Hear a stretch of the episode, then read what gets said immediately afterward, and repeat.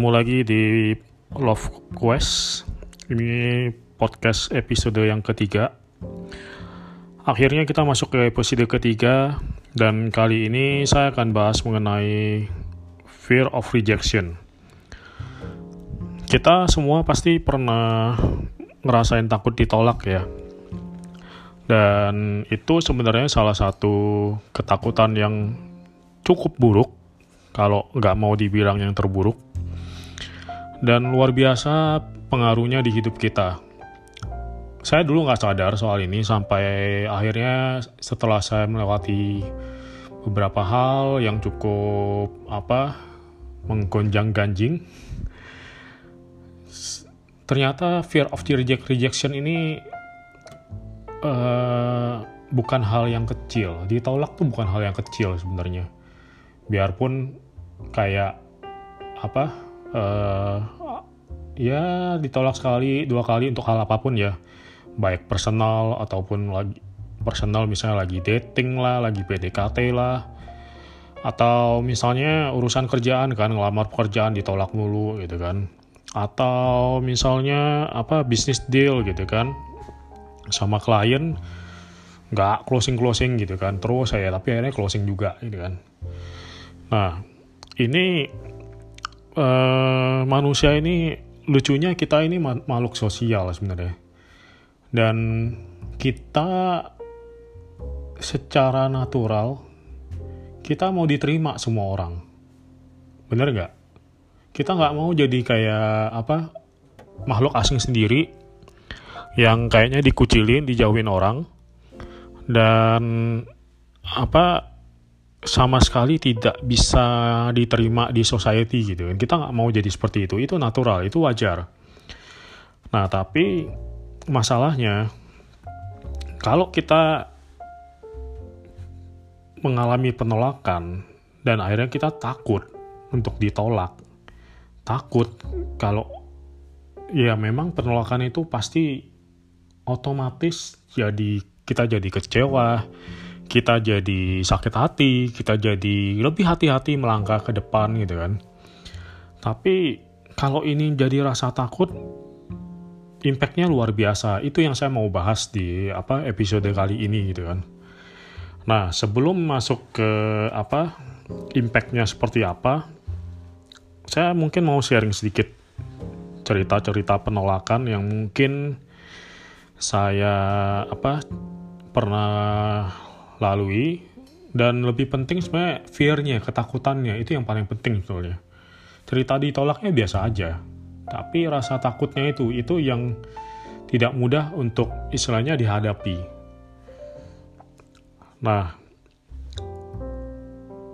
tentunya saya akan masuk ke sisi apa hubungan personal aja gitu dibandingkan profesional karena kalau profesional itu ranahnya lebih sebenarnya secara personal kalau kita bisa menghadapi takut apa ditolak ini secara profesional pun kurang lebih mirip case-nya gitu kan. Nah, yang pertama dating ya pacaran. Nah, pastinya pernah punya pengalaman kencan pertama kan Kencan pertama saya seperti yang saya ceritain di episode pertama. Silahkan disimak kalau yang belum. Episode pertama First Love. Saya sendiri baru pacaran pertama kali usia 23 tahun, bayangin. Dan cuma tiga kali pacaran sebelum nikah. Ke mana aja kali ya.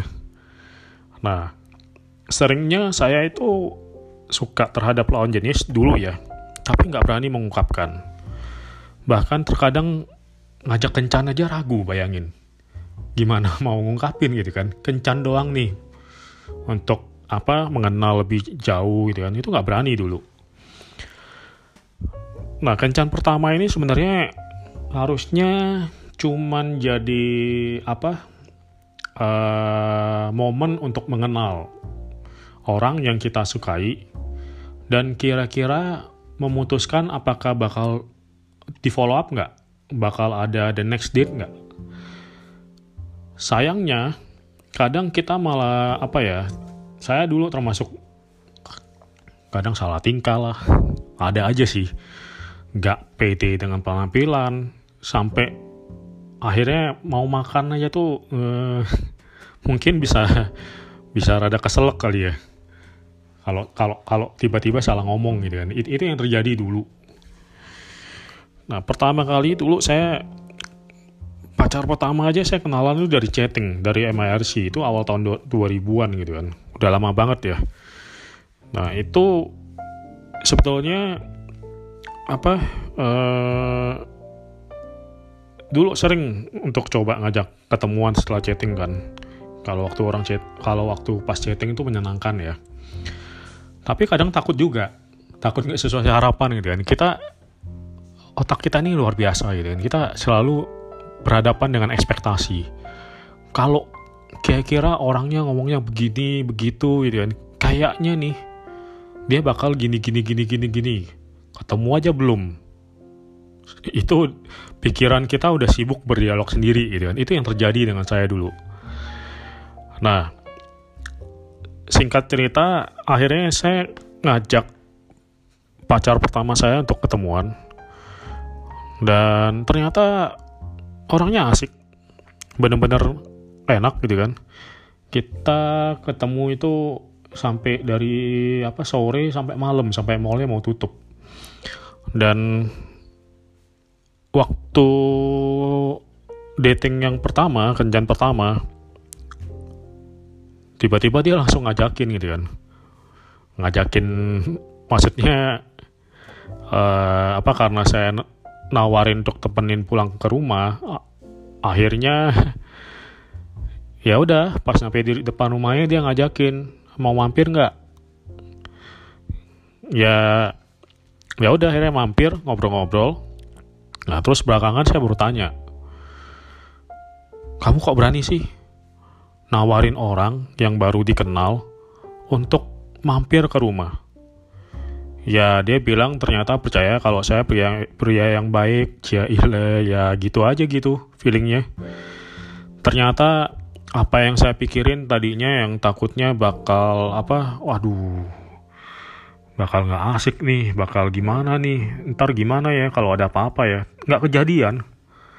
Malah akhirnya dapat bonus kencannya lanjut di rumah dia. Ya jadi gitu sih kira-kira gitu kan dan biarpun istilahnya saya dulu cuman pacaran tiga kali cuman yang casual dating banyak. Ya adalah ya. Nggak banyak banyak amat sih tapi ya bisa dibilang ya ada aja yang numpang lewat gitu kan atau yang tiba-tiba menarik gitu kan atau yang tiba-tiba apa uh, bikin suka itu pasti ada aja kan. Nah cuman beberapa kali ditolak ya kalau ditolak tuh yang paling apa ya paling menyedihkan tuh kalau dibilang kita jadi kakak adik aja deh ya. Aduh saya saya ini udah punya dua adik perempuan. Itu aja kewalahan ngurusinnya. Gimana kalau nambah satu lagi? Bisa ambil rasanya gitu kan. Ya tapi ya itulah kenyataan gitu kan. Apa penolakan yang kadang bikin kita akhirnya jadi ragu melangkah nah itu ceritanya pas lagi kencan kan. Kehidupan pernikahan ini juga nggak kalah menarik. Ya kan? Udah nikah aja masih takut ditolak loh. Loh jangan salah. Nolak ini kan bukan penolakan ini kan bukan cuman kayak apa kamu mau nggak jadi pacarku? Bukan. Tapi kita punya keinginan apa ya kita sampaikan ke seseorang kita mengajukannya dan kita takut ditolak gitu kan. Belum ngomong. Ya nah makanya uh, yang terjadi akhirnya contoh nih contoh yang paling simpel. Lagi apa lagi weekend. Yang mau makan di mana? Terus jawabnya terserah aja deh. Ya kan? coba pikirin lagi waktu kita jawab terserah aja sebenarnya secara tidak langsung secara tidak sadar kita sedang apa kita takut ditolak sebenarnya gitu kan. Karena udah beberapa kali misalnya kita rekomendasiin oke okay, makan di sini yuk makan di restoran itu yuk. Tapi akhirnya nggak dipilih gitu kan. Ya udah akhirnya ngalah aja kan ngalah ngalah ngalah ini sebenarnya akhirnya bukan jadi ngalah. Tapi malah apa malah jadinya ya itu jadi takut ditolak kan. Ambil jalur aman. Terserah itu jalur yang sangat aman. Sampai apa ada teman saya yang bilang nggak ada tahu menu makanan terserah. Ya iya emang sih.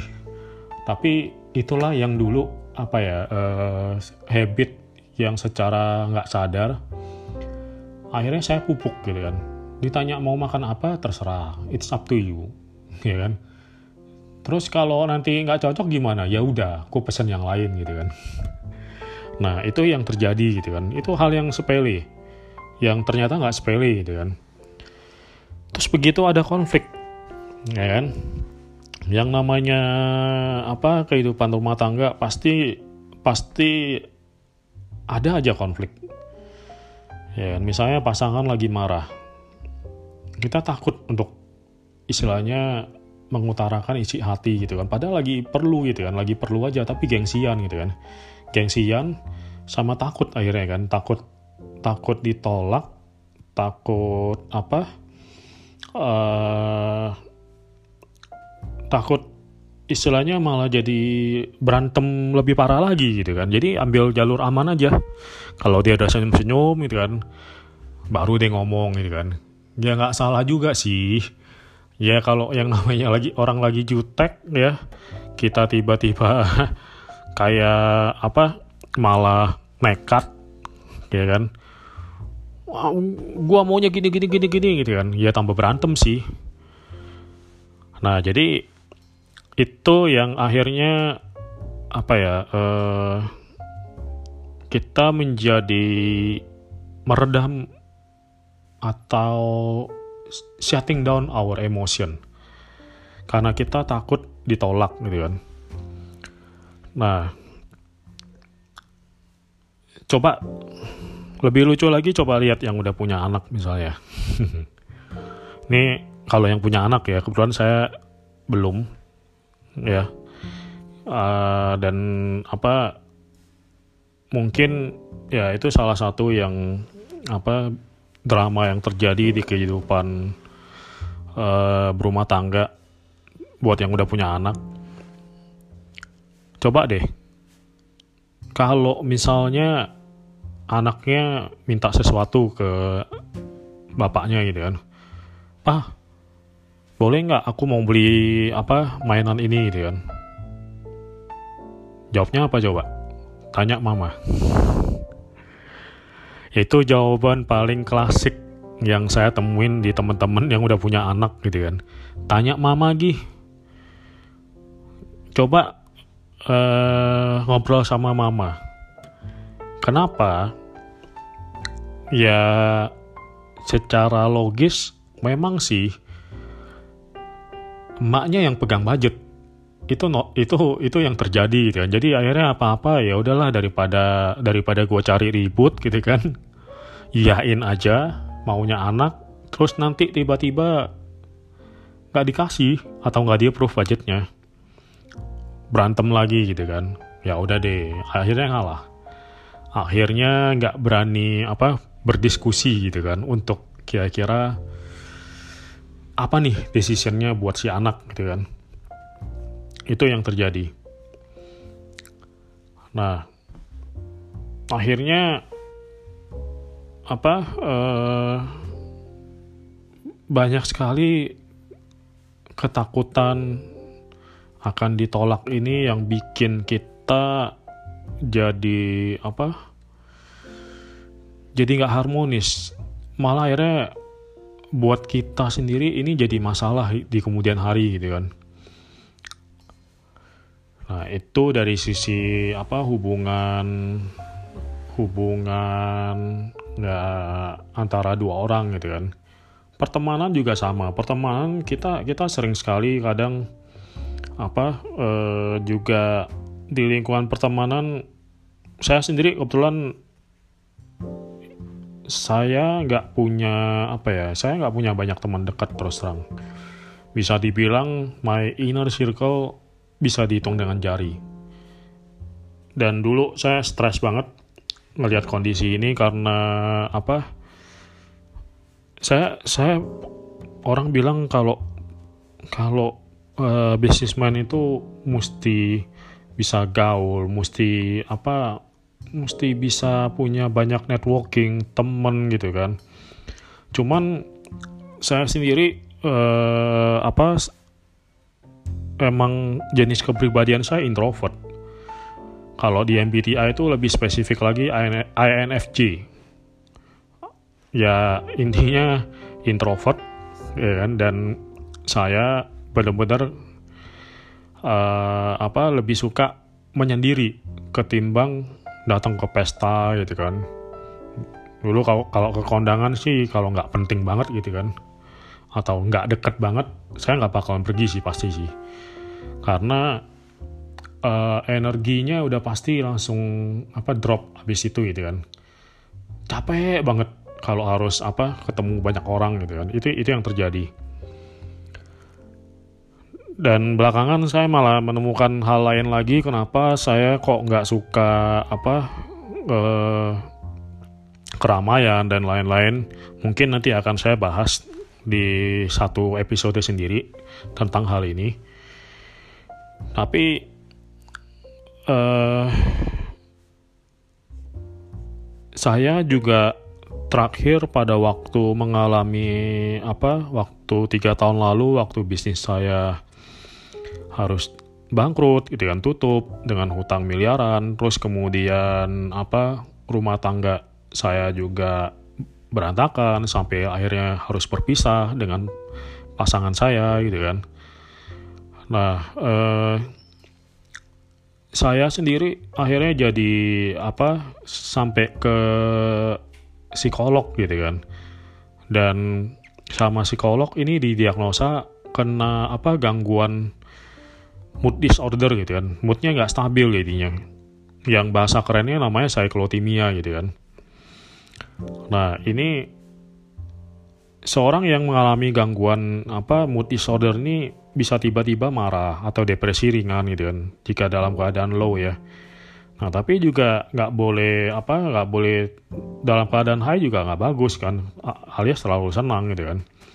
Nah beberapa kali terus terang sempat kayak apa ya uh, emosi saya atau uh, mood saya ini yang kurang terkendali itu sempat mengganggu hubungan pertemanan gitu kan. Dan saya sangat menyesali gitu kan kenapa akhirnya harus kehilangan teman baik karena tidak bisa mengendalikan emosi.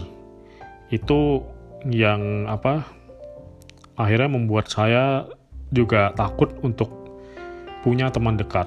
Saya takut untuk apa eh, emosi saya menyakiti orang lain. Bukan cuma takut ditolak lagi kan akhirnya eh, ini jadi hal yang kompleks. Nah jadi di pertemanan pun ya seperti itu sih. Eh, mau liburan mau ke mana segala macem gitu kan sama temen. Kadang ya jadi nggak terlalu berani aja sih untuk bersuara. Nah kira-kira mungkin itu gambarannya apa? Gimana sih eh, pengalaman saya tentang ketakutan untuk ditolak gitu kan baik dari hubungan pribadi pertemanan gitu kan nah sekarang masalahnya fear of rejection ini atau ketakutan terhadap penolakan ini ini bisa menimbulkan kebiasaan negatif yang lainnya. Ya, jadi kalau kita terus menyimpan ketakutan ini dan menjalani hidup kita dengan rasa takut ditolak, akhirnya apa?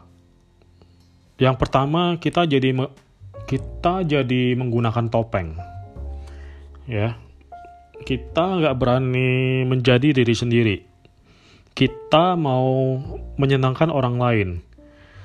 Kita punya banyak topeng, ada topeng untuk di kantor, ada topeng untuk di rumah, ada topeng untuk pertemanan, ada topeng untuk misalnya kegiatan religius, ada topeng macam-macam gitu kan. Ada orang yang bahkan punya banyak sekali topeng gitu kan karena ya pengen diterima gitu kan, pengen diterima orang lain. Coba lihat deh, orang yang semakin banyak temennya, artinya pun dia sebenarnya menggunakan banyak sekali topeng, nggak mungkin nggak Kenapa? Karena setiap lingkungan tuh berbeda. Berbeda karakter dan berbeda apa istilahnya frekuensinya aja udah beda gitu kan. Ngobrol sama temen misalnya main golf sama temen di gereja atau temen di kantor itu pasti beda gitu kan.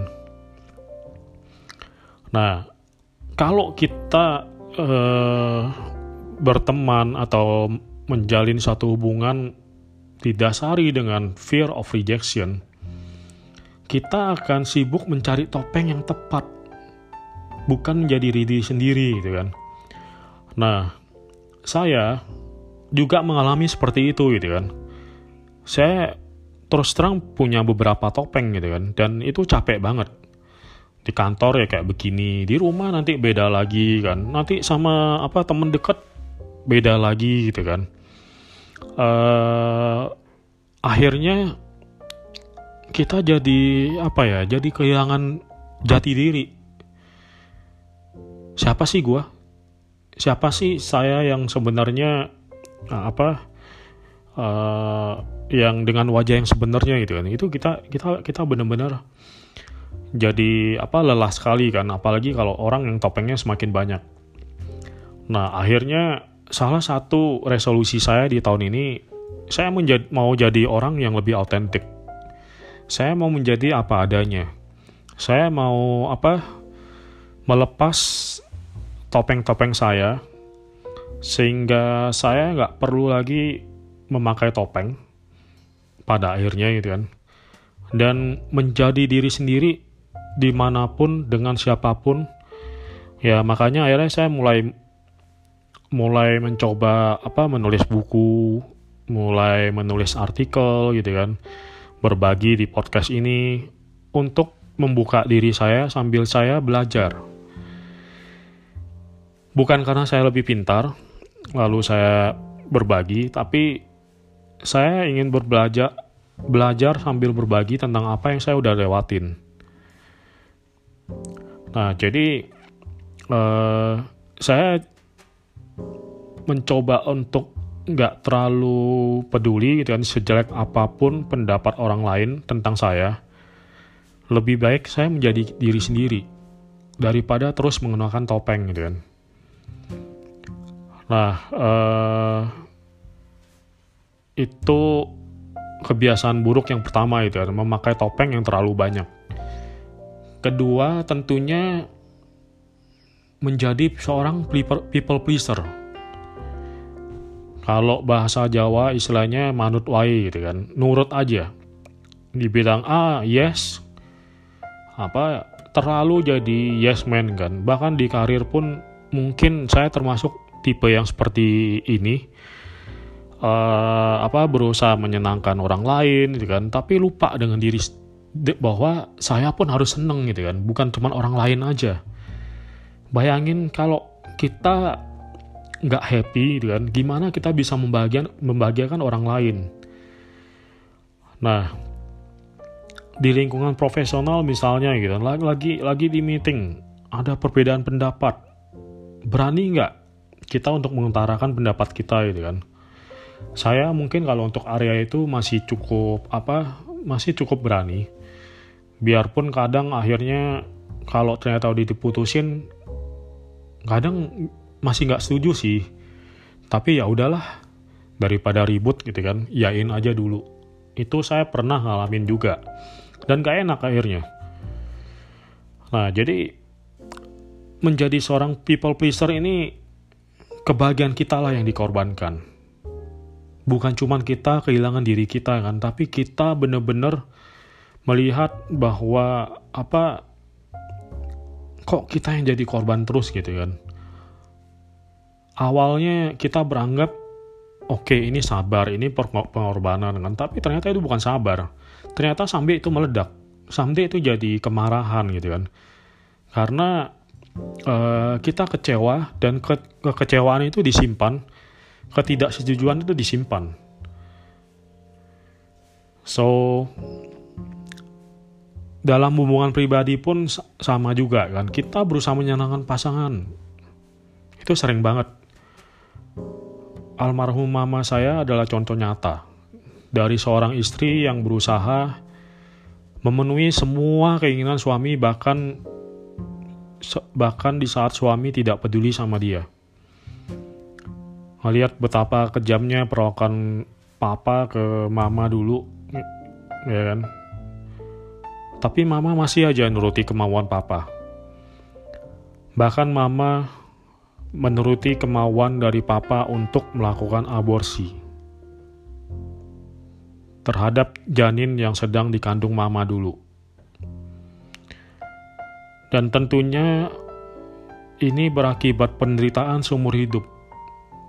Mama meninggal dalam keadaan yang sangat menyedihkan karena kanker rahim.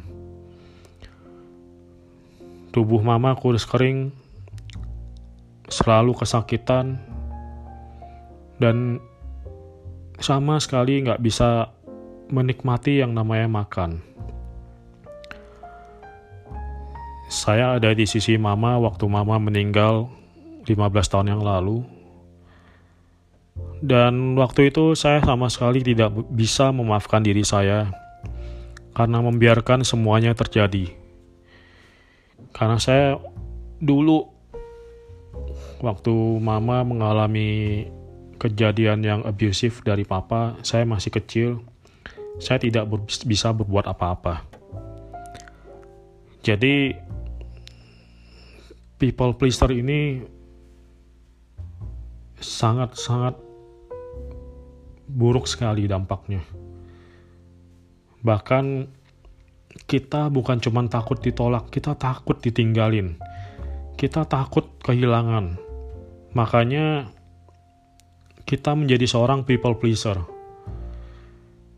Bayangkan dampaknya gitu kan. Nah, yang terakhir kebiasaan negatif yang akhirnya terjadi karena apa? takut ditolak ini ini saya juga baru belajar. Ya, jadi belakangan saya suka mempelajari apa psikologi gitu kan, mempelajari bagaimana cara otak kita bekerja dan lain-lain. Dan ternyata ini menarik. Karena kita takut ditolak, kita mendevelop suatu habit yang namanya PAPD. Passive Aggressive Personality Disorder. Oke. Gampangnya gini penjelasannya. Pernah nggak kamu ngalamin nggak suka terhadap suatu kerjaan? Atau apa sesuatu yang kamu harus kerjain dan kamu terus menunda dan menunda? Hanya karena kita mungkin nggak suka dengan pekerjaannya atau mungkin nggak setuju dengan caranya gitu kan. Tapi kita tidak berani ngungkapin ketidaksetujuan kita kan. Ya misalnya harus berhadapan dengan klien gitu kan harus berhadapan dengan atasan yang kita nggak setuju sebetulnya itu kan. Tapi itu kita harus kerjain. Dan yang terjadi apa? Kita menunda. Tanpa sadar kita menunda dan kita terus menunda sehingga dilihat terlihat lalai atau malas di mata orang yang memberikan pekerjaan. Nah itu kira-kira gangguan pasif agresif Gak hanya menunda pekerjaan, tapi gangguan ini juga biasanya diikuti dengan blaming, menyalahkan gitu kan.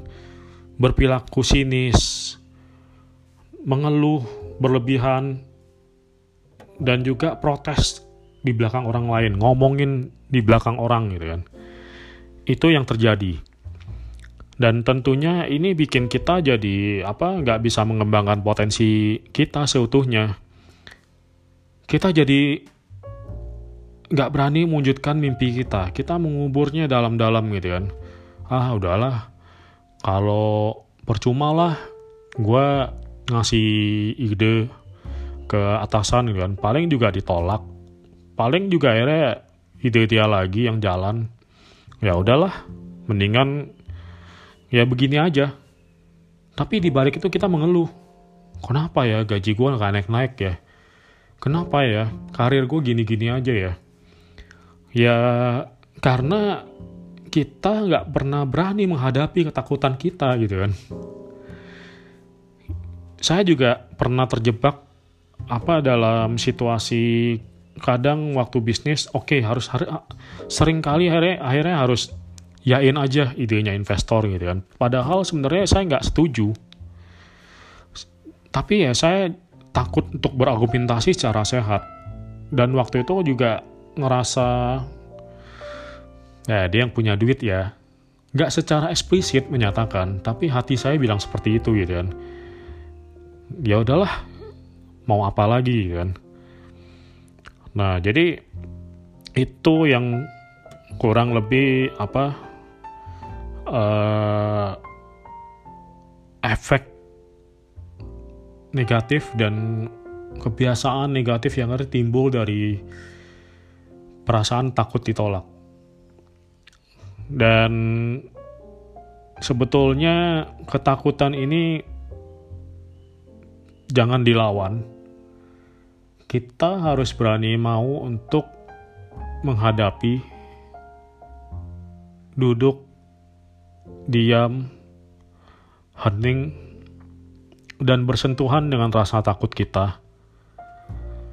Mencoba mengenalnya, mencoba melihat dari manakah dia berawal mula, dan kita mencoba untuk bersahabat dengan rasa takut kita.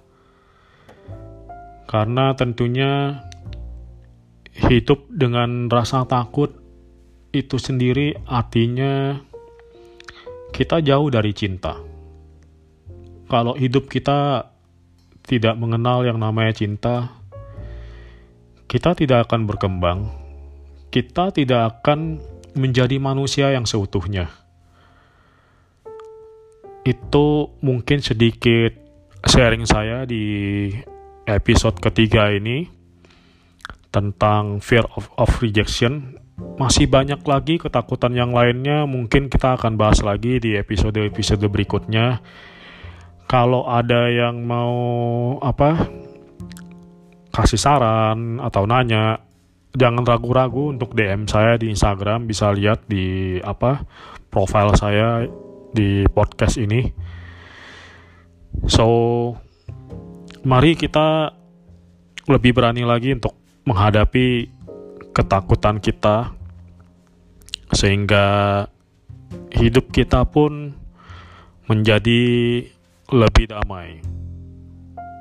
Salam damai, sampai ketemu lagi di episode berikutnya. Terima kasih.